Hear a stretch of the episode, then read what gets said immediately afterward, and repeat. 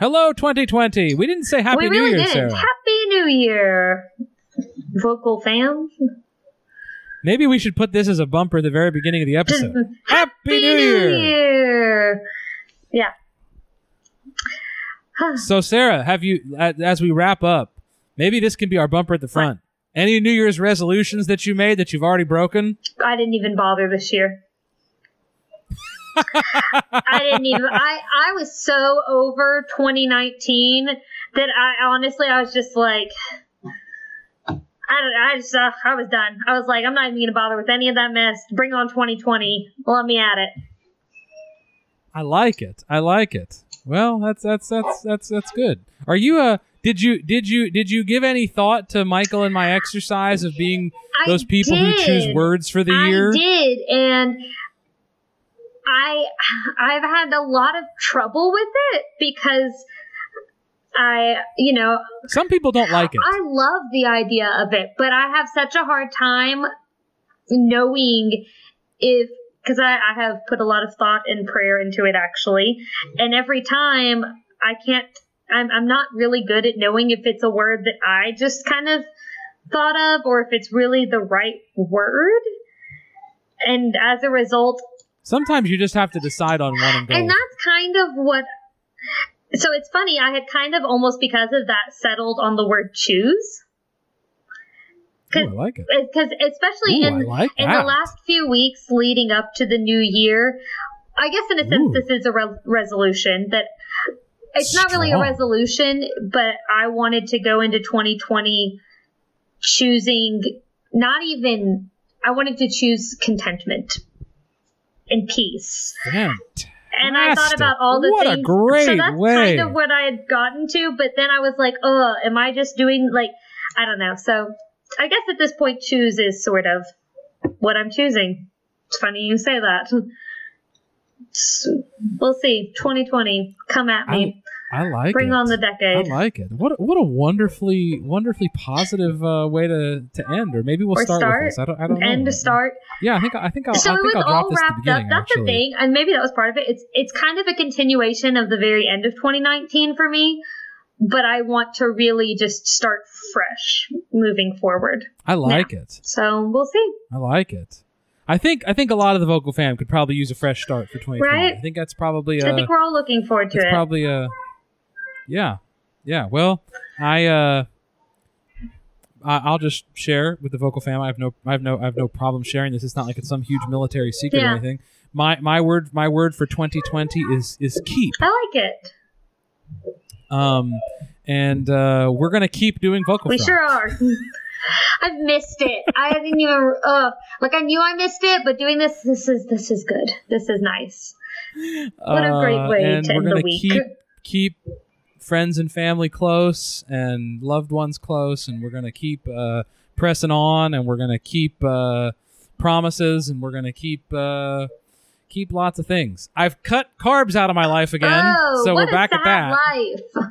I'm sorry. You probably. I know you do it, but I think I would die. I feel so much better after a, I'm a full week in. No, I'm a full week in. I can't tell you how much better I feel again. I just love carbs so much. they do such bad things over the holidays. I ate so badly, and my brain was like, "Wah!" I can't. I'd start to anyway, anyway. all right, vocal fam. We hope the 2020 is off to a great start for you. And since I'm ending the episode here, I guess I'll just say, and I'm going to start the episode here. I'll just start the episode here. So here's the episode, vocal fam. Ta-da! Abrupt, awkward ending. Here's no, I'll cut it from the end. I'll just put it at the beginning. But now, how are we going to end the episode? How will the episode end? we just finished a minute ago. I The episode already goodbye. Oh my gosh! Well, we can't say goodbye at the what to do. beginning. I don't know. I don't. know. All right. Peace Okay. out, vocal fam. Bye.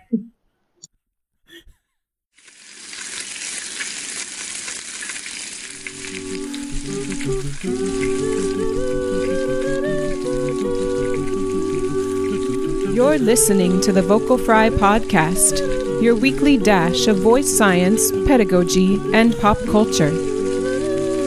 Coming to you from the fields of Trenzalore, where the doctor stands.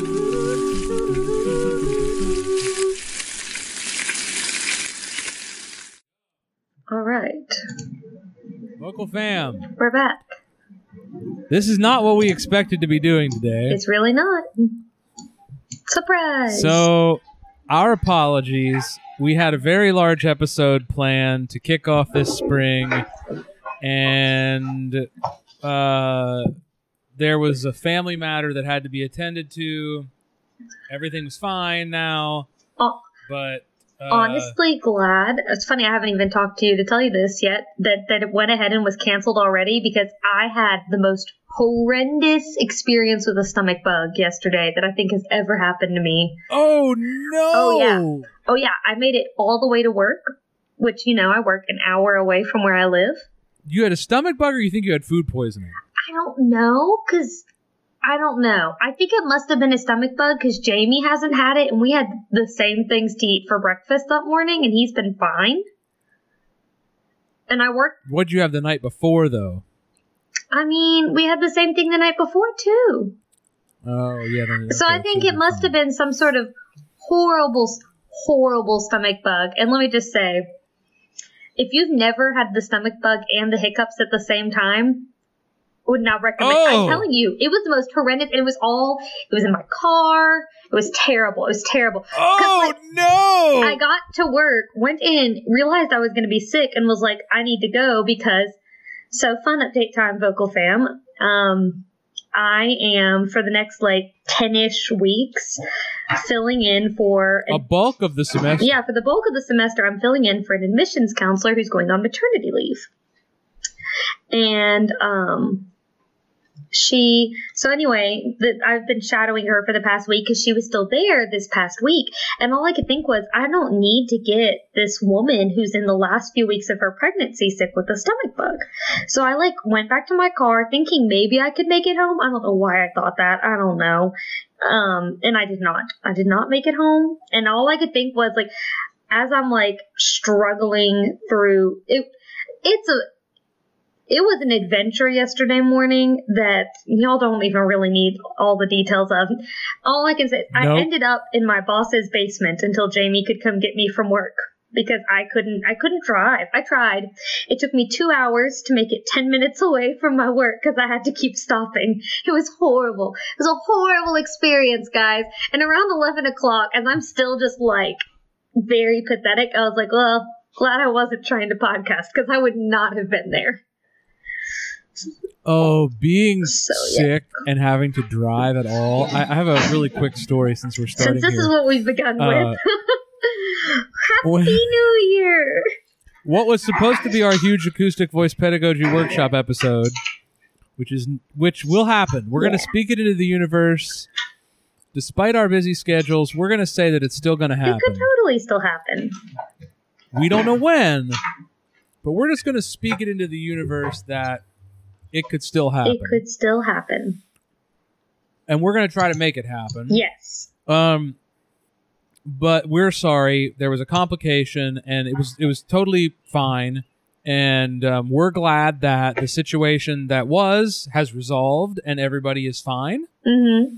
And that's always good news. Yes. And uh, but it was so, and apparently it was for the best for you it too. really, really was. Um, but vocal fam we're sorry we we had these huge plans and sometimes best laid podcast plans i don't know there's a proverb in there somewhere of you make plans and god laughs at you or something i'm, I'm not sure anyway oh, um, yeah.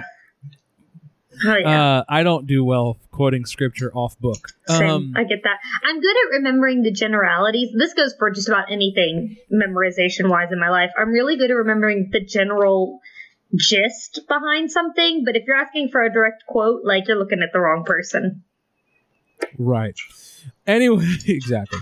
Anyway, um, no, the the quick story about the car thing.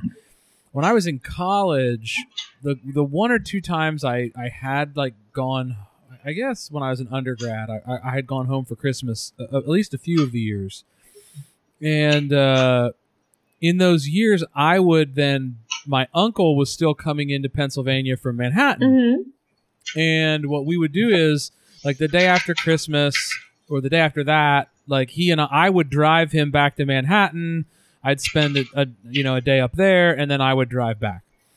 Um, and uh, on one of those trips, I drove, and normally it actually just so happened to coincide with the Kennedy Center Honors broadcast usually, and so like we just sort of had our tradition for a couple of years. We would go and order Chinese food, and then watch the Kennedy Center Honors, and the next day sometime I would go back. Um. Anyway, but so th- that year we'd had Chinese food, and I was like, "Mm, I don't feel the best, or maybe we'd had Greek food actually, and um, and that night I, I slept, and the next day I had to go get Mandy in Baltimore Oh. at the airport. She was flying in for New Year's Yeah. Eve. And so I was driving from Manhattan down to Baltimore, down 95 to get to, to the airport and then drive back into Pennsylvania. And um, I had to pull off the New Jersey Turnpike No. multiple times. It was horrific. I believe so. That was kind of me. I mean, I didn't even try to get on the interstate. I was like, I'm going to take my back way because I was getting sick every like 10 minutes. And so it just wasn't. And eventually I had to recognize that this was not going to happen. This did not need to happen. And yeah, I, yeah. It was, it was a horrific experience. Glad we weren't going to try to podcast. Yeah. Yeah. It all Well, okay, turned so it out worked for out. the best.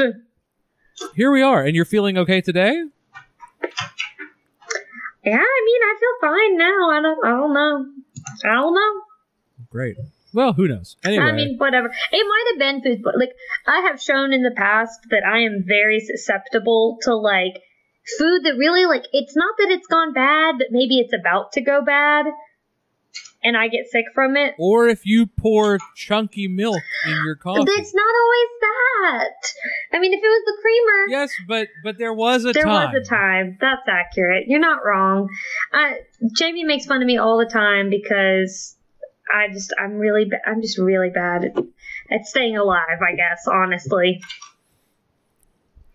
So anyway, um, we will be having some other guests on from NATS National. I know I know we have uh one lined up for next Saturday already, Yes. and Sarah and I are having to move our recording schedules to Saturday. Yep. So we also confess that we're also a little bit behind. Yes, that's accurate. I'm, I'm behind in everything Uh, right now. I'm I'm a mess. But I'm Um, always a mess. so are you back to work? Are you back to work? Is everything rolling, or have you not started teaching lessons yet? Um, Or wh- wh- what's what's going on with that? back to work. I'm back to work. The place I work on Mondays. I started back this past week. Um, Okay. and then I don't start teaching lessons and for the place up in Mount Pisgah, Johns Creek, where I started the admissions thing. Um, I don't start back teaching lessons for them until next week, which was kind of nice because it meant that this week okay. I got to sort of transition back in. into the admissions role, which Sarah Pygott, admissions counselor. There's something I never thought I'd, I'd say, but here I am Ooh. Here I am. Um, but yeah, I sort of eased into that this week, and then because I shadowed the girl that's going to be leaving, um, and we did start having musical rehearsals this week. So What's the musical? into the woods, Junior. Oh, that's right. We talked yeah, about this yeah. before. So next week I'll really be full force back. Um, sometimes the junior version just has the first act, right? essentially. Uh, it just has the first. I've actually been. I think I might have said this before. I've been very impressed with it. Um, not just as it's not only just the first act, but the songs are truncated and moved to keys that are a lot more child friendly. Um, which is nice when you Can you give me an example off the top of your head by chance? uh, all the male roles have been acco- are very accommodating of males with treble voices, voices that haven't changed. So like the princes and the baker, they're all in keys that a little boy could sing. Little boy, middle school boy, essentially. Um, several of the girl roles that maybe like would be a little high for a kid in middle school or moved down a step or two just so that they don't maybe instead of the top note they have to sing being a G, it's an E now. So Oh, that's okay. nice. Um, they're also shorter. I mean, they're still solos, but they cut out anything that maybe the Wolf song very edited, heavily edited, as uh, it sure, should sure, be. sure, sure, sure. So I just was very impressed at like a lot of the stuff they had done. I was like, oh, this is so manageable because I had never done like a junior production of any sort, so I just didn't know what to expect. And I remember thinking, oh, It's Into the Woods thing. could be hard. Well, and the other thing is also it takes out a lot of the harmonies, which you know, Into the Woods is Sondheim. Like that, that could be really hard for. Hold on, Sarah. I can't hear oh, you. Oh man. Mm. Can you hear me now? Yes, I can. I'm struggling to. I'm str- I'm having to fight my computer. I don't know what's happening. My audio might be really weird when you get it. I'm having to sit here and I'm constantly. It looks like my mic is like s- super topping out, and I've turned down the gain, and it keeps creeping. I don't know. I'm having to constantly edit it, and as I'm looking, I've never seen it do this before. I don't know what the deal is. I'm trying to like Hmm. turn it down a lot and see if that helps. But it's just in Audacity, it's showing it constantly peaking. Yeah, Hmm. and I'm trying to kind of manually keep it under control, but I apologize for when you get this later because it's it's I get the feeling it's a little special today. I don't know. Uh, hopefully, hopefully it'll be fine. Hopefully, I'm keeping it under control. We'll see. Sarah versus the computer. Well, well, that's good. So, so those musical rehearsals are going. they are, yes. That's always So fun. this week, mostly back. Next week, fully back. Um, and you know what? At the end of this 10 weeks, I might be more of a basket case than I usually am, considering that for now, the next. No, it's the next 10 weeks because the woman's maternity leave doesn't actually start until next week. Um, I will be working those fun 12 hour days, but I did this to myself, so it's kind of my own fault. you'll you'll make can it. only blame myself. Well, and the thing I noticed this week, like even with um the first day, Tuesday, I was, you know, at work as the admissions counselor until three, and then I went to into the woods rehearsal until five, and then I went and taught a voice lesson. And I, what I noticed was that each thing was so different that it didn't feel like it was this long continuation of work. It was really task to task to task, and that made it a lot more bearable. yeah. So, That's right. woo! That's right. Yeah, if you're gonna work three jobs, make sure they're very different. So, vocal fam, I'm about to embark on uh, a bit of a crazy semester. Let's hear it. I'm ready for it because I haven't heard what your semester is really gonna entail. I'm on a load and a half. Oh my gosh, why is it just that a lot of classes I'm- fell? I'm teaching five courses, supervising a sixth, plus studio. What? what classes? I'm trying to think like Well, okay, because I mean I would vocal fam. When you're running a graduate program, sometimes graduate courses just end up being on the rotation that they're on. mm-hmm. and not on a normal schedule. And for the last number of years, I've actually been very mildly, kind of nicely underload in most spring semesters. And uh, uh, to counteract that, I've done a couple of things uh, to sort of fix it. One of those things that I did was I've moved our graduate research and writing course to a spring course oh yeah, because that was um, it's taken me it's taken me years to get that worked out yeah. uh, and i finally got it worked out but it also happens that in a year that that needs to be offered this is a year that that needs to be Mhm. offered i'm also starting what will be an annual course and i'm i'm actually teaching uh a new brand new course for us um, a, a first first year freshman course called Introduction to Musicology. Interesting. Um, vo- vocal fam, you probably don't know that I actually did my cognate during my doctorate in musicology. Uh, and uh, so I'm actually going to be teaching s- sort of a course that doesn't exist yet. Um, I mean, it exists now on paper, but uh, it doesn't exist in practice. Um, there is no textbook for Introduction to Musicology.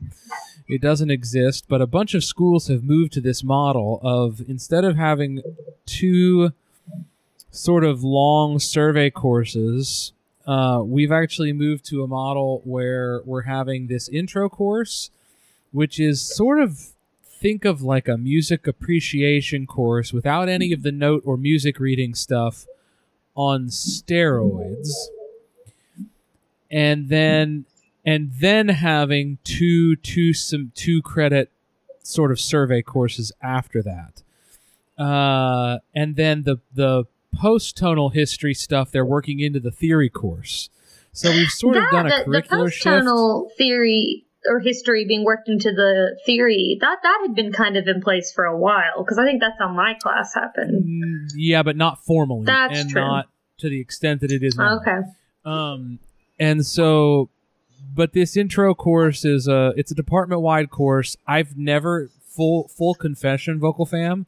I've never taught freshmen in a course. I'm not surprised by that. I've only ever taught, um, you know, your upper level performance majors and graduate Mhm. students. At WVU, I had taught a class that was either sophomore or junior music education students, but I've never taught freshmen in a class. How is that?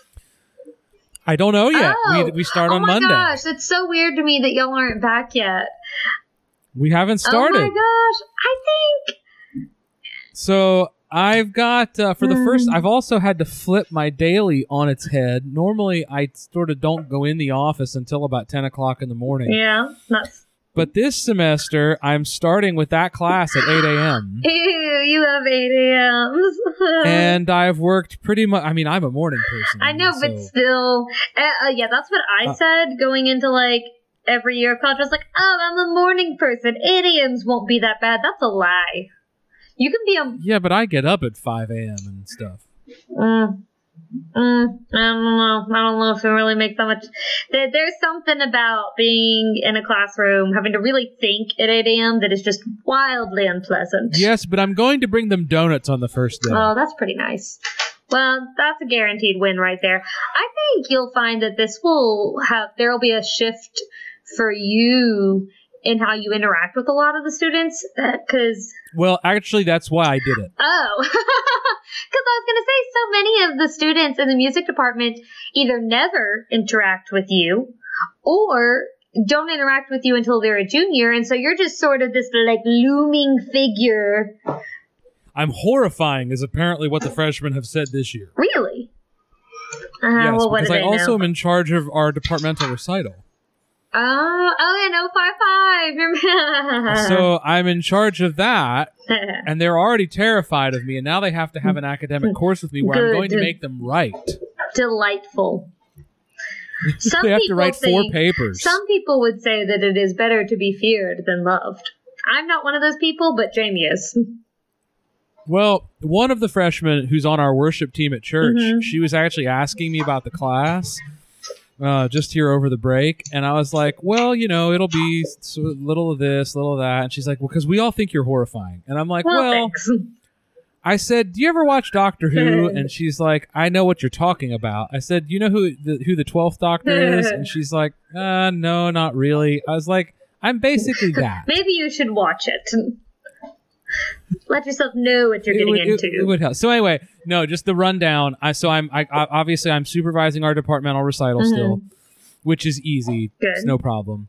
I'm teaching grad research and writing, and honestly, it's the third time I've taught that course online, and like the fifth time overall.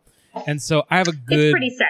I, Yeah, I have a good feel for that. I, I fixed a lot of things since you took it, and like I'm I'm feeling pretty good about that. Good.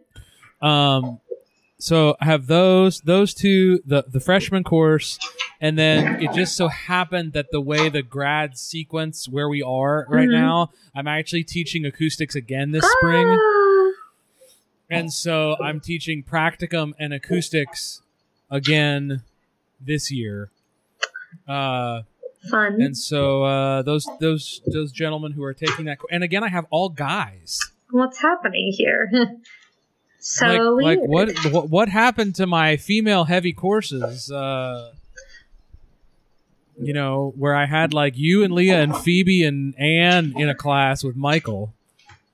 And now it's not now even it's with a Michael. It's just yeah, yeah. So anyway, no, so that so it's going to be a um very full semester. Hey, the set looks fantastic. I've been like watching you post pictures of that on uh, Facebook. yeah, I got our She Loves Me set built the last week and a half. Um so that's that's a thing. It looks really good. I Did, build a She Loves Me set. did did you have to take apart the gingerbread house? Every bit of it is disassembled. No, that's so sad. I'm so sad. Not even just the structures itself, but even the I'm walls sad. were all taken apart. it's Listen, so distressing. Our total cost so far at building that set, even with paint, now that she's painting it Mhm. today, is under $150. I mean, that's fantastic. I'm very impressed. I built an entire stage size mobile, detachable, changeable set for less than 150 I mean, honestly, bucks. that that's one of the nicest sets that I've seen while I've been at MC. Personally, well, not that my opinion counts for Um, much. I I know very I- little about sets. I am neither a set designer nor a professional contractor or carpenter. And yet, we have what we have Looking have. good. It probably won't fall Um, down. So we're also, in addition to me starting, you know, everything, it's it's ripped right into uh, She Loves Me. She Loves Me opens Valent. It's Valentine's Day weekend. So uh, Hmm. we've got uh, four and a half weeks. That's really soon. Yeah, so that caught me really off guard too. Back to musicals with middle schoolers when you've you know come become very accustomed to musicals with college and grad students and stuff like that. We started rehearsals for it before the break, so I was like asking as we got close to the break. I'm like, so when's the show? Like February, um, mid February, late February, and I'm like uh end of March, April. and I was like, oh, oh, so like the whole semester. Oh, yeah, that caught me very off guard because I was just like, oh wow, you know, we're gonna get it done, but we will, we are gonna get it done, but it is a much longer time frame, which is wise. Yeah. Welcome back to working with younger singers. Yes. I actually, speaking of doing musicals with younger singers, I've been asked for our secondary choral methods course this semester. Oh, I've been asked to come in and do a one day uh, lecture on doing uh, and preparing a musical with uh, as a high school or middle school uh, choral director. that's smart. I mean, that's yeah, So I look forward to uh, because it's it's it's I look forward to giving that it's lecture. very different. You you really have to adjust your expectations when working with younger students,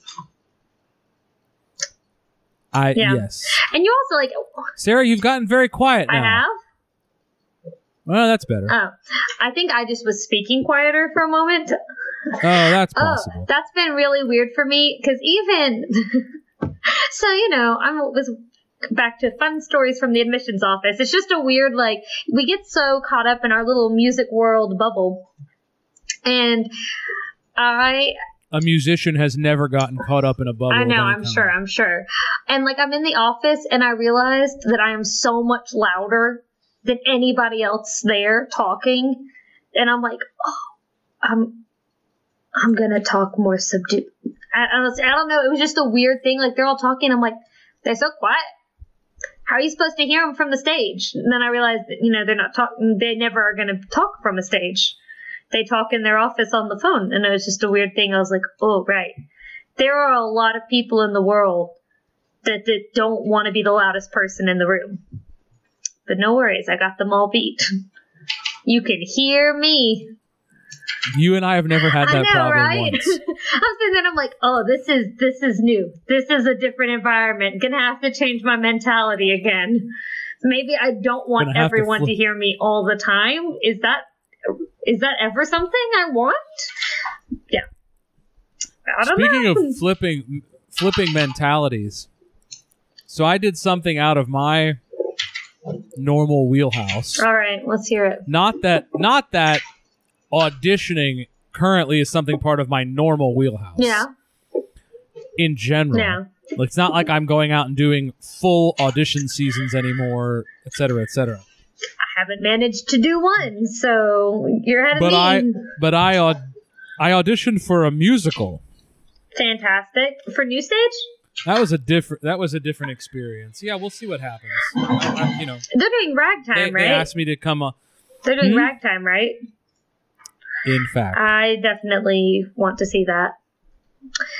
Yeah, that would be cool. I mean, that would be awesome. We'll see what happens. I mean, I don't know. They may not. They may not use me, but that's fine. I, it's fine either way. I- I'm I'm thrilled to do it if if they would like me to do something, and if not, that's well, fine and it's too. certainly something to consider for the future. But it's a different experience auditioning for a musical than auditioning for opera. I am sure because it's not just now. How loud can you be? What's the highest note that you can sing, and how loudly can you sing it? And can you decrescendo? and can you from take it? or should? I'm not as concerned with that. They're probably concerned with that, but on my books, I'm like, I'm very loud. And can you sing staccato Oh yeah. and sixteenth notes? Yeah, I'm guessing they didn't really Uh. care so much about that at this audition. Funny, funny. No, no. There were no. There was no coloratura sung. How odd! Uh, they didn't want to know how quickly the- you could move your voice. No. It was. There's no Rossini on their current season. How- this is this is so odd. No death by aria. what even is this? Is this music? No. No, I'm sure it was different. Um. I mean, definitely different. Yeah. Anyway, um, no. So can we can we talk about pedagogy for a Oh, second? sure. Yes. Let us. Remember, we have a podcast about voice Um, pedagogy, we also have several pop culture topics to get to too. and we're gonna Good, get to them. Yes, lay, lay some pedagogy on me. I'm ready for it. It's been This week, I was in a conversation about. Uh, I forget if the context was training just specifically tenor voices or if it was tenors, baritones, and basses. I don't really remember. Mhm. but we were talking about exercises. I don't even remember how the topic came up. Okay. yeah. Um, and we were talking about exercises we use and things we do and, and, and, this, that, and the other kind of thing. Okay. Mhm. You know, because look, your voice teachers out there in, in, in vocal fam land, everybody has their own way of doing things, right? Yes. And the best way to attribute things, the best way to talk about vocal exercises is attribute them at least as much as you can. Meaning, you know, if you if you know that the first time you ever read about a thing was in such and such book, give it an attribution. If you know that uh, you got this from such and such in a master class, now you may not know where they got it, but give the attribution, right? Okay, fine. Um, but but we got in this conversation about training male high vo- high voice and how to transition, and it it wasn't really a talk about acoustics th- th- so much. It was just a talk about sort of just how do you get your guys to sing high, Okay. Which um which for some people is a is a confounding issue. well, yeah. Um, and I I was trying to describe the exercise that I go through to help guys find their extension.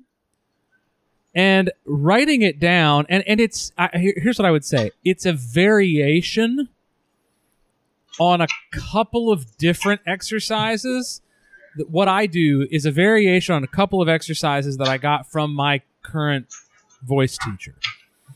Um, but when I wrote it down on paper, I was like, man, this sounds like I'm terrible. Yeah. And and th- and that it's not a good idea for a singer to do this. And. And I remember walking away from the conversation. I actually had to go get back to set building. um, and I sort of left it as I'll come back to this. And then I never went back to it. I actually forgot. I just realized what my sound issues are real quick. Keep, keep telling your thing. Sorry, I just was noting that I figured something else. Great. So, I, I, I this is my attempt. I, I told them when I left, I was like, this would really be better if I just made a little video and actually demonstrated the exercise Rather than try to write it out. Yeah, because written out, it sounded horrific. Um, so, will you indulge me if I sing a little bit? I'm ready. Let's do it. Okay, I, I'm gonna actually go over to the piano. Hold on, vocal fam. I'm moving. Um, I didn't say. I'm actually gonna go back to the table. Normally, I record at my dining room table when I'm at home, um, just because I have a nice, comfy office chair at the dining room table, which I know doesn't make a lot of sense. Um, but trust me, I believe it makes you. sense in my I'll, brain. I'll, I'll believe you on that.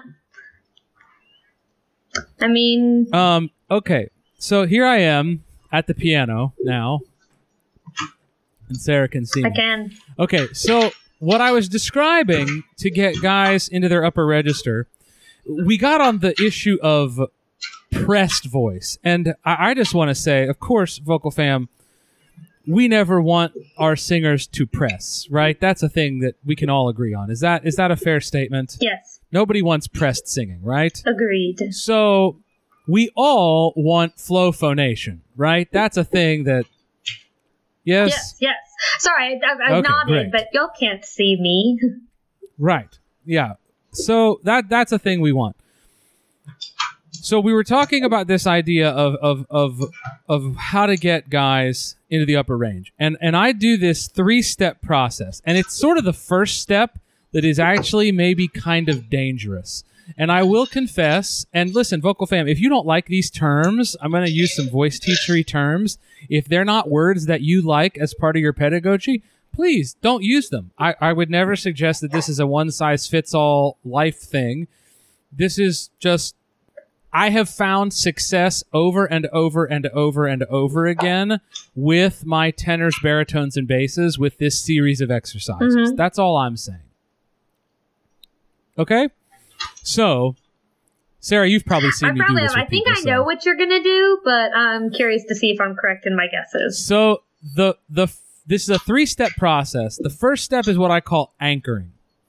So I'll actually have the singer start super duper low in their range, and this is where we sort of got on the word of pressing. I don't want them to feel like they're pressing, but I honestly want sort of the heaviest mechanism that they can produce without pressing. And I I want them to do it um uh, with flow phonation, but like as if the tone is totally coming from like their sternum. It feels like it's that low of resonance, just perceptually. Mhm. Um, and I'll have them do, but it, but it's a fairly quick, quick maneuver. So I'll have, I'm going to move the mic away from my mouth. so I'll have Alright. them do something sort of like this. I'll have them do, and I'll and I'll do it pretty quickly. That's a D major, just little five note arpeggio, and I'll I'll probably go down a little bit from there. Like you know, like with a tenor, I might go down to a B B major, even like a anywhere where they can still basically phonate. Yeah. For sure. And then I'll take them up a little bit. I probably don't take a tenor higher than G major in this, maybe up to a D. Up, up, uh, uh, maybe, maybe, maybe that high, maybe not even that high, but sort of into what a sort of classic model of passaggio, sort of into what would be a primo passaggio area yeah. ish. Yeah. And I would also say that while I'm having them do that anchoring exercise, I also encourage one consistent vowel shape for all three, not, not for each, but like that each vowel maintains its shape. So when you're singing the E shape, Maintain the E shape for the entire arpeggio. Same thing for ah, a, and sometimes I'll do this on E O ah to actually bring a lip rounding thing in. I do that too. I, li- I, actually I, I like that a little bit better. Okay. So that's step one, and I call that anchoring. Now, rarely do I do these three exercises out of sequence or out of context. They're almost always in the context of the progression. So then the second step is actually to do a 12 note, a 12th, I should say a 12th, a 12th descending arpeggio in essentially Okay, so when I use the word falsetto, Mm-hmm. I normally think of a little bit of voice dysfunction, meaning meaning that the voice is slightly breathy on breathy. That that the glottis probably is not completely closed. Yeah. You might call it a hooty falsetto, um, whatever word you like to describe it. And I always do this on ooh. Okay? Totally lip rounded. And and we go we start I usually start like tenors in D major again. So we're up the octave. And so we'll just start. So we'll start up here and we'll go.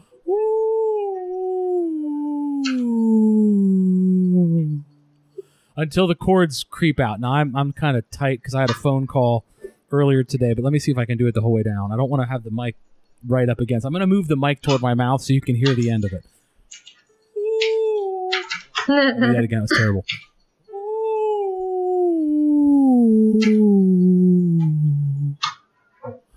So that I'm definitely leaking air at the glottis, but I do that step, and then I'll go up a little bit. I probably won't take that much past a high C, um, because then they start having to open the ooh no matter Yeah. what, and I don't want them to really have to open the ooh, um, frequency wise, and and I'll take it down to you know maybe maybe B major, you know, ooh, if they can do it that Yeah. low. I'm too my larynx is too tight today to because I was on the phone forever. Um, but so that's the second part of the process, okay? And then I and I'll, I'll give them encouraging ideas, singer ideas while they're doing that. You know, maybe feel the tone hollowing out the top of their head. Blah, you know, singer words, singer phrases, you know, all kinds of things that voice teachers do. And I know this might see. Listen, vocal fam. I know this might seem weird, us being the sciency people. yeah. Yes. That here I am singing with your head hollowed out. But you know, it takes. It, you have to be able to communicate. Okay, so let's review real quick. So step one, anchor. Something like that. Step two, hooty falsetto over a twelfth.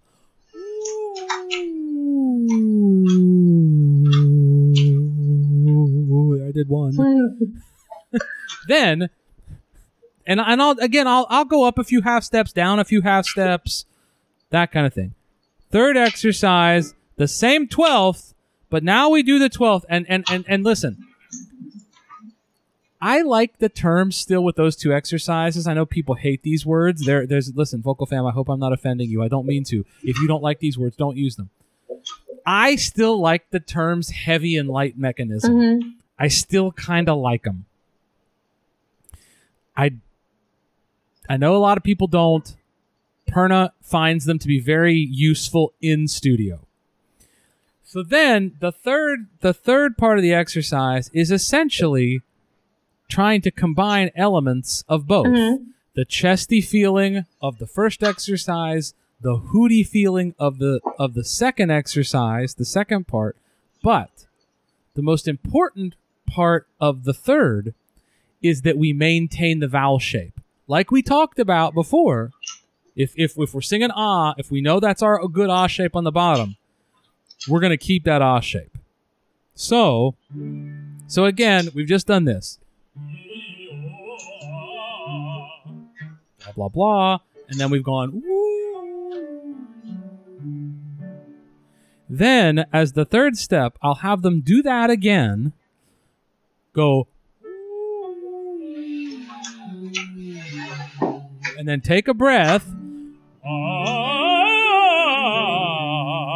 And then do the full 12th in, in, a, in a tonic dominant arpeggio. But the point of the last one is to combine the feelings of the heavy and light mechanism of the first two And then, so so one of my in, in the in the group chat we were in, um, one of the, one of the one of the folks was mentioning it was like an isometric kind of exercise. That's probably right. That's probably the right kind of term. It's it's like an isometric kind of exercise. We'll use the thicker part of the muscle, the thinner part of the muscle. We're trying to put everything together in coordination, Yes. right? That's that's the whole point. Okay, I don't need to sing anymore. I can walk back away from the piano. Anyway, so vocal fam, I, I I only do that as a demonstration, just to say that is a way, a series of exercises that I've used, and honestly, I just wanted to actually document it, um, so that I had the the audio to finish back to that text conversation that I never went back to after I walked away. Well, it's hard to explain without just demonstrating it. that exercise, yes. Well, it's funny. I actually, uh, granted, this was like back before the break. I was trying to actually remember that exercise and use it with a student of mine, but I couldn't remember the sec. I, I mean, I knew you then went to something using the lighter mechanism, but I couldn't remember what pattern you did, and so I was just like, uh, we'll just do something else. But it's So Oh, I was saying, but it is nice. Like I wanted to use it because I have a lot of students who, you know, have not been singing for a long time, haven't been taking lessons a long time, and they don't have a lot of self awareness about their own voices and their, you know, instrument. And so it's nice if I have something like that that can kind of like coax them to find that nice middle ground, if that makes sense. I think the word that scared some of my colleagues was that I'll actually use the word, and I know this again, vocal fam, please, I'm not a heretic. Don't burn me at the stake. I will actually, in the first one, use the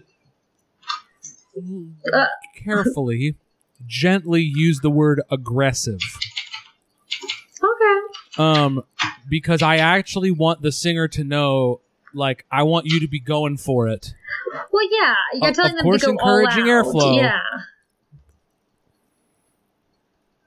Um, but but I want them to know that I want them to to sing. Yeah, to sing out. Yeah. Um, but but again, I wouldn't do that without then deloading the chords with the falsetto after that. Hmm Um, well, and I'm sure you have students that you would never tell to sing aggressive. Like, you know, you just you have to know your student who you're working with. also, also true. And well, there are students I wouldn't use this exercise with. Exactly. Exactly. Like, you know, you just Or like with all students, I might try it once and go, nah, we're not ready for this, or this is not the right thing for you right now, yeah, whatever. let's try something else. Yeah. Exactly. But yeah, you just kind of have I don't know. Just use your brain. There is one other thing that I will say my teacher will also tack on to that, uh, where he actually has when he he doesn't do that sequence. I don't think we ever did that exact sequence. Um, but uh, that exercise of a twelfth, I, I've done with him, and then he'll have me go back up and leap back to the twelfth. So like do the. Oh, he has you then go Um, back up and all the way down, not just like finish Yeah, on the high without without with without changing shape. Wow. Fancy. Um, that's a, that's a bit that's a bit more of an advanced. I was going to say that that would take a lot more just technique on several levels. It well, but it's a great onset exercise for an advanced uh, singer. Yeah. That's a little bit more advanced. though. Yes, yes. I, I don't think I would ask my like 15 year old student to do that. Well, that would depend on their level. that's true. That's true. I'm, I'm literally thinking of specific students. I wouldn't do that with a fairly inexperienced student. Oh, listen, there are college seniors. I wouldn't do it. With. Yeah, I mean, that too. Yeah, you just oh, what's the word I'm looking? I'm trying to think of a word. I can, and it's really bothering me. It's like on the tip of my tongue, and I can't think of it. You have to use. Is it discernment? Is that the word I'm looking for? Yeah. That, that, that feels like Sure. the right word. It's a nice word, even if it's not the word I meant. wisdom and discernment. Yeah. Yeah, Yeah, yeah, like sure. That's what I meant. That's what I was going for. That's a word. Yeah. Yeah.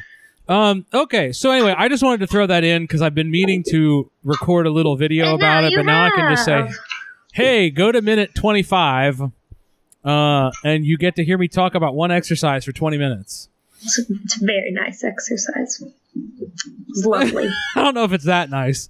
But uh, anyway, all right, Sarah. Okay, before we get on, I know you want we we need to cover Spyfall parts one and two. we need to cover Mandalorian Finale, episode yeah. 8. Uh and I need you to be on a very careful countdown cuz you've got 12 days. Until? You've got 12 days until Picard oh premieres. Oh my gosh, yeah. You know, I was talking with somebody about that recently. I don't remember who. It wasn't you. It wasn't you. I mean, you are usually the person I'm talking I- to about that, but. Right. One quick note on that about s- things that my wife and I were watching over break and just figuring out. We Yeah. tried The Expanse on Amazon. Yeah. A lot of my Star Trek and Star Wars people are into The Expanse. Yeah. Not a fan? Uh, not so far. Hmm. Although I've heard it also starts slow in season one and then gets better, but we sort of abandoned. We've put it on the back burner. We also started Star Trek Discovery on CBS All Access. Good? Bad? Incredible. Good to know. I don't think we have CBS All Access. Incredible. Hmm. Jamie will love it. He probably would. He probably would. Um, good to know. It's so good. Well, we're about to finish up Kim Possible, so you know now we'll have some. We'll we'll need to find something else to watch. I guess I Uh, really do. Well, Picard starts in 12 Yeah. days. So okay. So, and uh, Vocal Fam, look Guess I need out. We're to have that. some. Oops. We're going to have some brief little segments every week of Picard release dates called Picard PhD with Oh. a special guest. Um, Oh yes, yes, yes, yes, yes. I so about that. look out for a little segment um, called coming up in the in the coming months uh, called Picard PhD. That's what we're going to call it. Um, that will be fun. Yep. I'm pumped. I'm pumped. It's Yeah. the Uh, so anyway, crazy. Doctor Who, Picard, all Oh, of stuff. oh, listen, it's I think I'm about to NATS sneeze. National people trying to get them organized. There we go. Trying to get NATS sure. National people organized. We're in the middle of a Doctor Who season. We're going to be in the middle of a Star Trek season. What is my life? We're also, you know, like working. What even? What even? You know, one of the advantages of having been through a doctorate already, know? I'm referring to myself, Yeah, not me. Hmm. Hmm. is you actually learn to realize that that crazy, chaotic overwhelmedness Mhm. is actually just normalcy. Are you sure? I mean, I'm not Yep. in a doctoral degree, but my life is crazy and chaotic. Right, but it's good preparation if you ever do a doctoral degree because that is actually what life is. Is it like. really? Because I constantly just feel like I'm on the verge, like I'm barely treading water. Vocal fam, let Sarah know.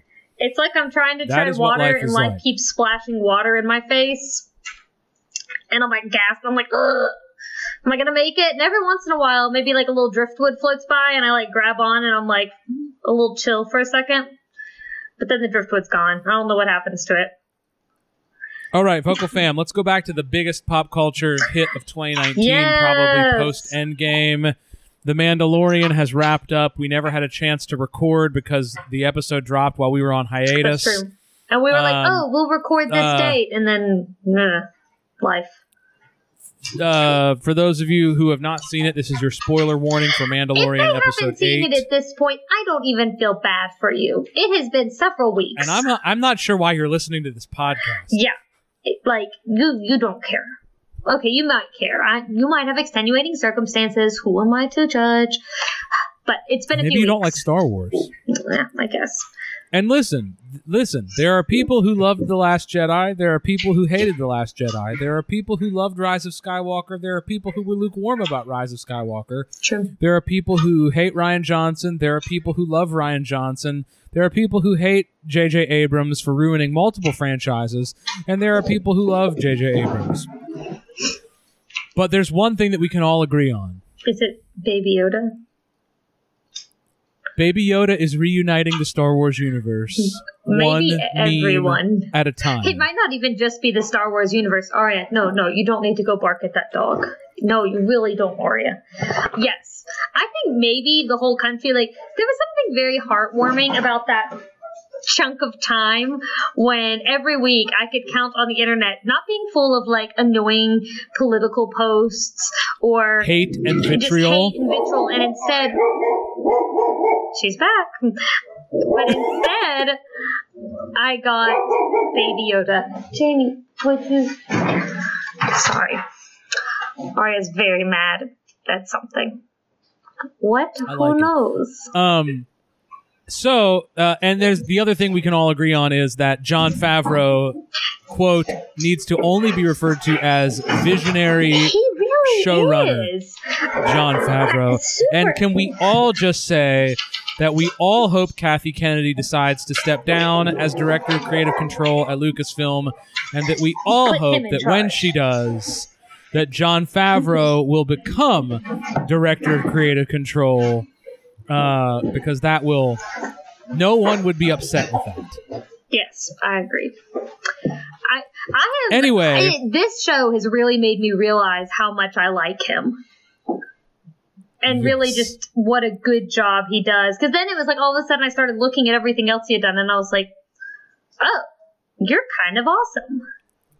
Incredible. You're not just that guy from Friends. No. Because in the past, even when he like directed like Iron Man and stuff, uh, I would be like, "Oh my gosh, he used to be on Friends. He was Pete." But uh, now I'm gonna be like, "Oh, that's that guy that did such a great job with The Mandalorian." Visionary writer director. Visionary writer director. Yes, you called it. Anyway, so yeah, so The Mandalorian was incredible. It was the most streamed show uh, for a while. The Witcher has actually taken it Oh over. Oh my gosh, people they're not- freaking out about that. Yeah, I I haven't tried it I yet. I'm not as into fantasy as I am into sci-fi, I so we may have to we may have to try it. Um, I, I, I, I- can't. I need to put that on the back burner until Doctor Who and Picard are done now, Hmm. because my my my realm right now cannot take more than Doctor Who and Star Trek. At one time, might just implode. No, I, I I've been considering giving Witcher a try. I didn't realize it was fantasy. That honestly, I was concerned that it was going to be more of kind of like a horror suspense type no. thing. It's a mid-century like knight in medieval times. I haven't looked at it at all. Like all I've seen is people freaking out about it, and I had no idea. I was like, "Is it good? Is it bad?" So maybe I'll look into that. So I like fantasy. I like historical period pieces, and sounds like it might be up my alley. Favorite moments of the finale of The Mandalorian. Um, I don't know. See, now it's been so long. I should have rewatched it before today. oh no. Let me think for a second. I have to remember. Referring to the Jedi as an enemy religion Yes, of sorcerers. the enemy. Yeah, the the race of sorcerers. That was delightful. the enemy race of sorcerers. I oh, and I loved the um. I'm calling her the matriarch, uh, just because I, I don't really know what else to call her. But the Mandalorian who does the welding Who and stuff. melted down the be- the beskar and everything. Yeah, she's cool. She's really cool. Quite epic. Loved. Quite epic. Um, Oh, I loved, the Loved- the redemption, the droid. How he like IG. saves the day. He um loved him as like nurse and protect. That was delightful. And in that, in that, we need to reference that, of course, Taika directed that episode as well. Taika Waititi, who voices IG-11, well, we also all said that that little droid. that episode. He he certainly made a comeback. Love that he gives. Um, I'm still calling him Mando, even though we know his name now. I don't know why I'm doing that. Yeah. Um, No. loved him giving him his loophole that allowed him to live. Loved it. Yeah. Um, I loved. Uh, well, the internet hates Jason Sudeikis now Yes, as they should. for beating Baby Why Yoda. you? Yeah. It's just just never okay. Uh, it's just never ba- how okay. about can we talk about Baby Yoda and fire for a second? Whoa, Baby Yoda's so strong. I am mildly concerned about Baby Yoda though. Like, I don't know. I feel like in those last really maybe two episodes, maybe three, we saw so much how Baby Yoda is not necessarily good or bad. He just sort of is. Like, and well, he's a baby is part of it. You know, he is attached to man. and not afraid to give away his life force. that too. That too. Yeah. Yeah. Especially coming out of Rise of Skywalker, we're very aware that this is, you know, sacrificial. Or maybe he doesn't even know. You know, like, oh, he's And he's just thinking, help. I did like the reference. I think it was in seven though, back in seven, where when Nick Nolte's character was like, "He looks too ugly to be a clone." Oh, I'd forgotten about that. I love Baby Yoda. He's cute. His little ears. Um, uh, I love Cara Dune. I love her. She's one of my favorite new characters of any media. she is fantastic. I cannot wait to see more of her. Cannot wait to see more of her in season two. But I think we I can all agree more that period. Right. I think we can all agree that probably the moment that shook the internet in a way the most in the finale of The Mandalorian among nerds. Among nerds. I, I, let me let me preface this among deep dive oh, yes! Star I Wars nerds was the end where Giancarlo Esposito, Ah, uh, Moff Gideon, cuts himself out of the Tie Fighter with the dark saber. I freaked. The minute he starts cutting out, it's just that black, and you're just like, oh, Oh my goodness. What in the things we didn't see coming is that? I did not see that come. I literally, I, when I started seeing it, I almost had a moment where I was like, "Is there a Sith in there? Was there someone other than Moff Gideon in there?" But even, but him wielding it, I was like, "Oh no, that's still that's almost more epic." I loved it. And of course, the dark saber very tied to Mandalorian culture. Yes. If you'd like to take a deep dive there, just just Google dark saber, and uh, Well, then Beyond Man, it can there there. There's a there's a clip out of Clone Wars that actually sort of explains it in about a minute and a half. Yes. So um that's what my knowledge of it came from was the Clone Wars. yeah. Yeah. Uh, but it's very tied to Mandalorian culture. It will be very interesting to see now if he has to, if like, if the point is him reclaiming the dark saber for Mandalorian culture and somehow reuniting them in the Jedi somehow, or Maybe, although I mean, I think maybe it's being set up where we're not going to see the Jedi as the like good guys in this series, which would be very interesting. I don't know. also the other. While we're talking about Star Wars really quickly, because I want to get to the other thing, because oh my gosh, um, there have been a fit. I, I've been hearing when you follow as many weird pop culture nerd things as I do, Yeah. you start to, especially when you run a podcast, Yeah. you start to learn to filter out some things and believe others. Like you start hearing rumors and you go, "No, that's not a that's not a thing." Yeah. Like that that's not a thing. And then you hear other rumors from some sources and you go, Maybe. So, for the last six months or so, I've been hearing rumors on pages I didn't believe that the next Star Wars project would actually be a Knights of the Old Republic movie. That would be awesome. and now, now we're hearing more reliable mainstream sources saying that the next movie will be a High Republic, a quote, High Republic era, roughly 400 years prior to A New Hope. That would be awesome. I mean, with Darth Bane as the main villain. As somebody who plays Star Wars The Old Republic, that would be awesome. A KOTOR movie would be awesome. That that would be really really cool because there's just so much interesting lore and storylines and like having played the game there are so many interesting characters i would be i would be all for that especially if they relied on some of the more traditional lore and didn't just say like oh no that's not canon anymore you know Right, well, draw from what's but there it's interesting. But it's interesting that one of the things they seem to be doing is trying to resurrect some things from the expanded universe that they Mm-hmm. called, but only the things that they want to. and maybe that was something that needed to be done to give them the freedom to move forward Right. but So anyway, that's enough about that. Look, the Mandalorian. I think we we both give the Mandalorian two vocal fry Oh, thumbs yeah. up, four vocal fry thumbs up. All Michael would give it two thumbs up. We're all, we we gave the Mandalorian all the thumbs all up. all of them that we have yes all of them. And uh, despite our sort of, we weren't all as thrilled. I will also say, backtracking on something, I liked the Rise of Skywalker much more the second time, and I just want to go on record as having said that. Yay. Is it my favorite Star Wars movie? No. No. But they can't all be your favorite movie, you know? I still think that Empire is perfect. Every single beat of Empire is perfect.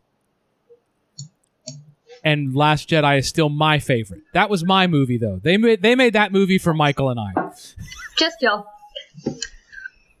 They were like, no worries. They will know. Okay, but what we have to talk about, Yeah. Sarah, you and I have been very trepidatious. We have. My words were cautiously optimistic. And I am so glad we didn't record after part one aired and we waited and now part two already aired. and we were we were probably as for something that we genuinely love. Yep. And look, we have loves as a podcast. We love Star Wars. Yep. We we love uh Marvel movies. Obviously. We, we love Harry doubt. Potter. I do love Harry Potter. Um and we if you've listened if been with us, we love Doctor Who. yes. But for something that we love, we were probably as critical of Doctor Who series 11 as we've been of anything in the in the years of the podcast. No, that's true. I was very unimpressed. Very. Just so disappointed. I think that was it. It what I was just disappointed. I expected so much better. And uh, But it's okay. It's okay because they redeemed themselves. and then. Spyfall They redeemed themselves. To me, that two-part episode really just confirmed what we kept saying last season was that all of those needed to be two-part episodes. It was they just all got so caught up in the exposition that all of a sudden there were 10 minutes left in the episode and you had to have, you know, action and climax and wrapping up and there was just no way to do that satisfactorily. But Spyfall. Let me just start here because I have to say because I, I want to be able to be as pragmatic as possible. Spyfall parts one and two are my personal favorite Doctor Who episodes since Face the Raven, Hellbent, Heaven Sent. Which, Wow. if you know me well, That's saying you know that lot. that's the end of Capaldi and Clara. Yeah. That's saying a lot. And includes an episode that I felt like Capaldi should have won an Emmy for. Because he was the only actor on screen for an entire episode Oh yeah, yeah, yeah. This is a good episode. that didn't even have that much dialogue. No, not really. That was a brutal episode. Um but this was magnificent. It was first of all, watching it in HD, the film the filming is beautiful. Uh, I'm so jealous because we had to watch it like the next day through the BBC app and it's streaming and it's great. The BBC stream, I love BBC for a lot of things, but their like streaming app is eh. The quality is not super great. It was very grainy, but I still loved it. it um wow is it beautiful and i just found out actually that we're not even in the us getting the right screen resolution Huh. that there's a screen resolution in the uk that they're showing it to them in them that they're seeing parts of the picture that we're not even seeing it's mildly frustrating, but all right. um but anyway i love the spy stuff I loved it. I love the spy stuff, and I just there were so many fantastic references to old Who and modern era Who Yeah. that like were for they there were references for the 50 year fan, there were references for the 10 year fan, but then there were but they were dealt with so quickly that they almost just told you more about the characters even if you didn't know what they were about. Yes, yes, I agree. Did I ever apologize for that? No. Good. you know, like that was great. I agree. I, I very much enjoyed the vibe. I felt, I, I don't know, I just, uh, I just liked this so much better than anything from last I okay. season. There are so many things I loved about it. The scene with the three companions alone in the warehouse. Yeah. where they were just like, "Oh, hey, what do we have with what do we have? We have the laser shoe. Oh, we got the laser shoe. Uh, do you know how to use the laser shoe? No, no. Like they gave them all something to do that mattered but the doc without the doctor. Yes. And the doctor finally, like, knew something that, because, you know, that was my big complaint was that I just felt like she was this bumbling, like, I don't know person last season. Whereas this season, she still didn't know everything, and that's great. I don't need her to be the all knowing doctor. That's, you know, not what I'm here for. But I liked that she knew something, that she took charge, and that she had a plan. She did things. Yeah. That's my feelings. The reveal of the master. I love him as the masters. Master. Oh my gosh. Now, obviously, let's just say the obvious. The obvious statement is that casting Sacha Dhawan, uh, uh, um, who is obviously of Indian heritage, he is British, Yes. but Indian heritage. Um, he's from Manchester, actually. Oh. Um, and I thought it was wonderful that they let him keep his northern English accent like Jodie does with Yes. hers as well. They've let them both keep their northern, you know, like I'm waiting for like a Huddersfield joke to like work its way in and something about Huddersfield and Manchester, like something like about the t- any, anyway. Um but the re- his reveal, I loved that he really played innocent when he was trying to be the master of disguise, Yes. right? That's how he was originally played. Yes. And they play he he played like John Simm, you always knew something was wrong with Yeah, John no, he was Simm. creepy as can be. But this guy, I mean, I really didn't super suspect him for a while. like you almost trusted him at Yes. first. Yes, a hundred percent. At first. And then that reveal and then the joy on his face. I love it was so it was so creepy. I loved it. But then, right after the joy on his face in the plane, the anger Yeah, that too. when she tries to sonic the bomb. Yeah. Just like I expect better from you. Like, you know, because John Simm, he could play some rage. He could. He was a very And Missy, Michelle Gomez did a pretty good job of sort of the just crazy. off her rocker crazy. She- hers was a more like Joker esque sort of crazy for crazy's sake. yes. Whereas this is much Yes. more a rage, but like also there's like a joy in what he does. Yes. And I look, I haven't watched any classic Who, but from pictures I've seen, I felt like he was playing this master much more like the original master. yes.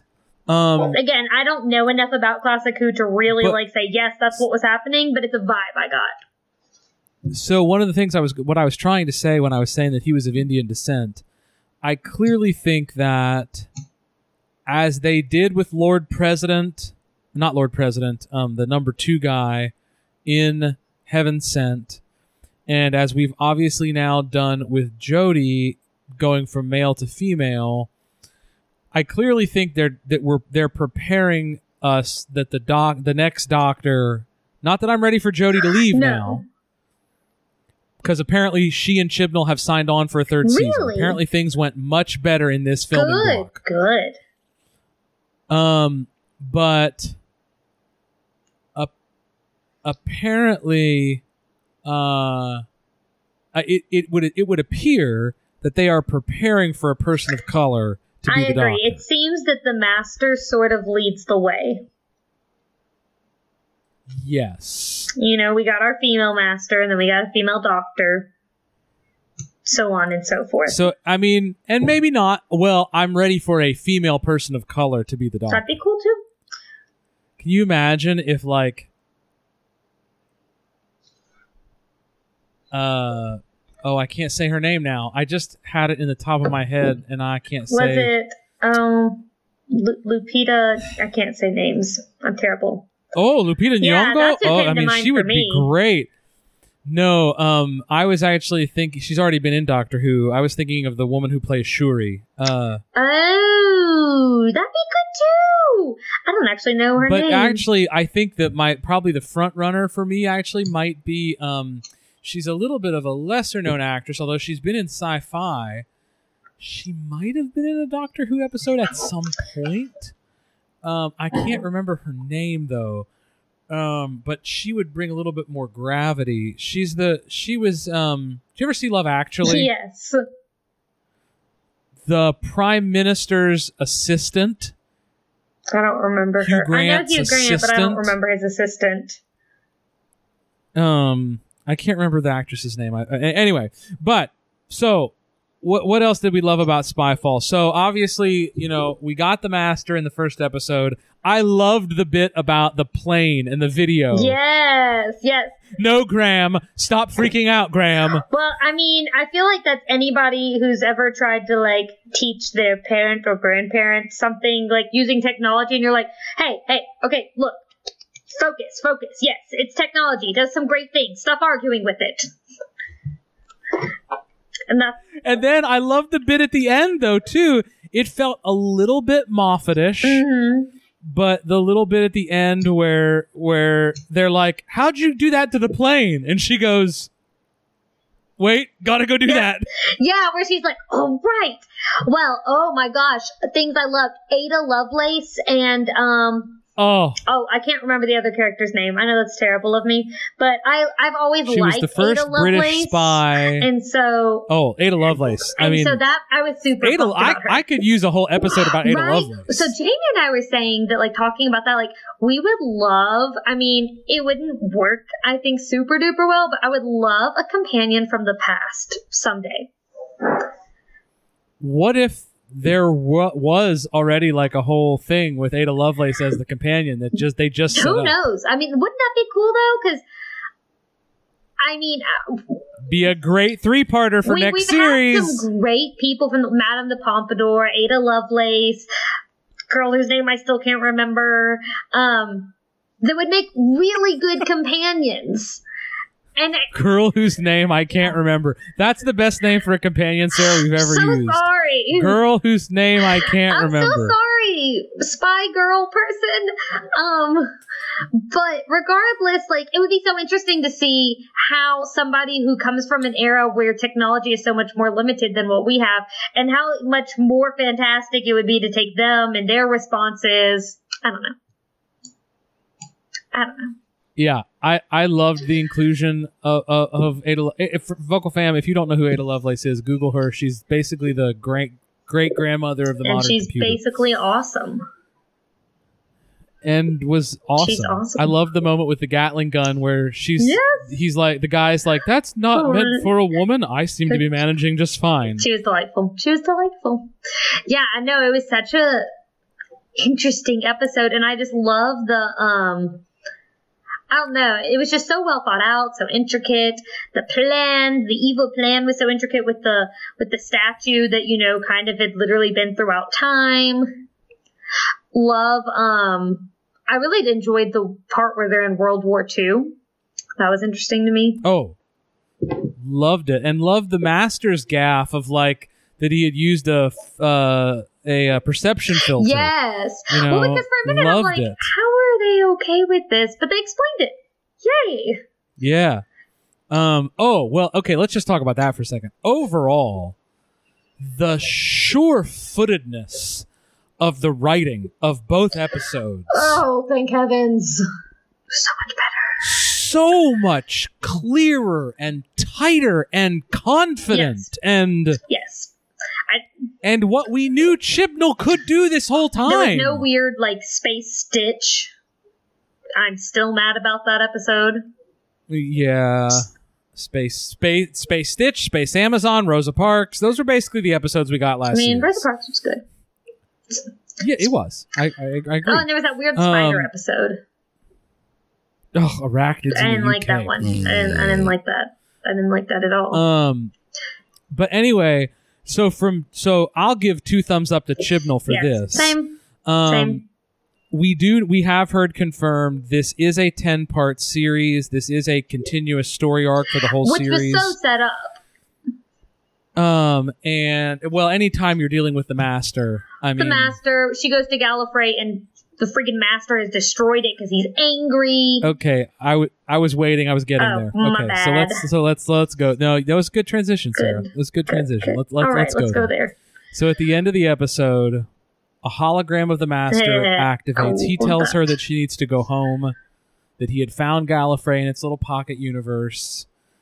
She goes and finds Gallifrey, capital city, in destroyed. ash, ash and flame. Um, and this is the first we've been back to Gallifrey since Heaven Sent, hmm Agreed. Yeah. and uh.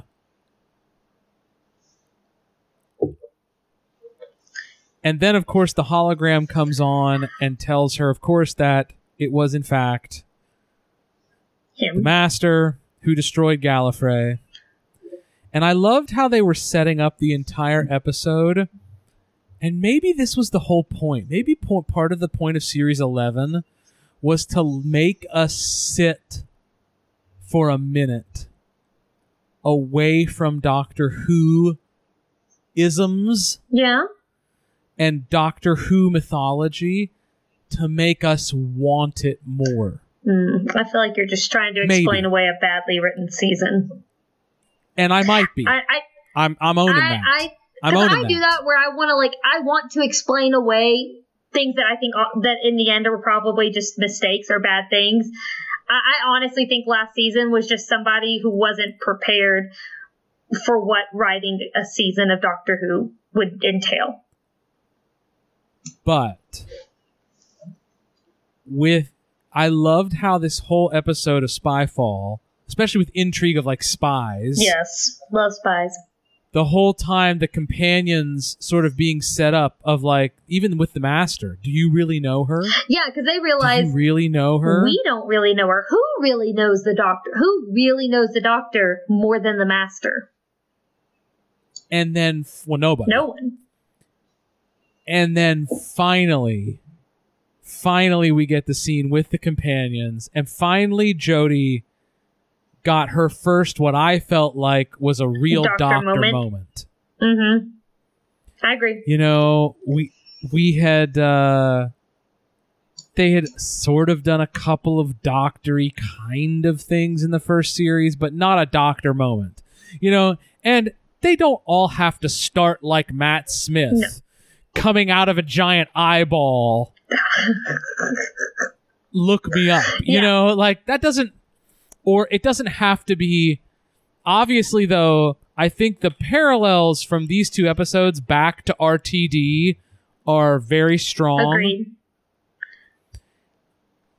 particularly this moment about gallifrey is almost the identical scene of voyage of the damned I I feel like we yeah really have had a full circle to it's back to I'm the last time Lord, the last of my people. Like we've been here before. and i'm a little bit worried about that like the idea of rebooting gallifrey again I don't know. I'm I'm choosing to put some trust after this episode. I'm willing to trust them a little bit. I'm going to trust that they know where they're going with this. This shows that they can certainly have like a good story arc. I'm I'm choosing to put some hope, but I do feel like well the rate oh that that 13 it, it made me aware of the similarities between 13 and 9 just personality wise and person wise and so that's been interesting to me. Um, but I've been waiting for Jodie to sort of get her first what I thought was this moment, and I felt like because having watched Broadchurch and loved Broadchurch, Broadchurch. as I did. I knew that she as an actress was capable of layering moments of emotion yes under each other very deep. yes and i loved that And this moment of I'm from a planet called Gallifrey in the constellation of Kasterborous. but you know that behind that she's thinking that it has been destroyed again It, I mean, you saw this incredible pain and joy Mhm. and respect and honor and loyalty and love and hate and rage and calm. Yeah. The thing that was amazing about it was it was all that, but calm. It showed how much more in control she is than we had seen in any of her previous episodes. Oh, That there is more depth Man. to her character than maybe this flighty, joyful front that we had seen in the past. I, it was just the moment I was waiting yes, for. I, I really appreciated it a lot. And then, of course, the intrigue of the timeless child, which actually was set up the season before in our hated series 11, episode 2, Ghost Monument. Yeah, yeah. Um, the BBC has re released that footage of the rags, the evil enemy rags, who said they could see further back than her to the timeless child. Um, so, I'm actually really excited to see where this goes. I've been waiting for this. I've missed this. The next episode airs tomorrow. Yeah, yeah.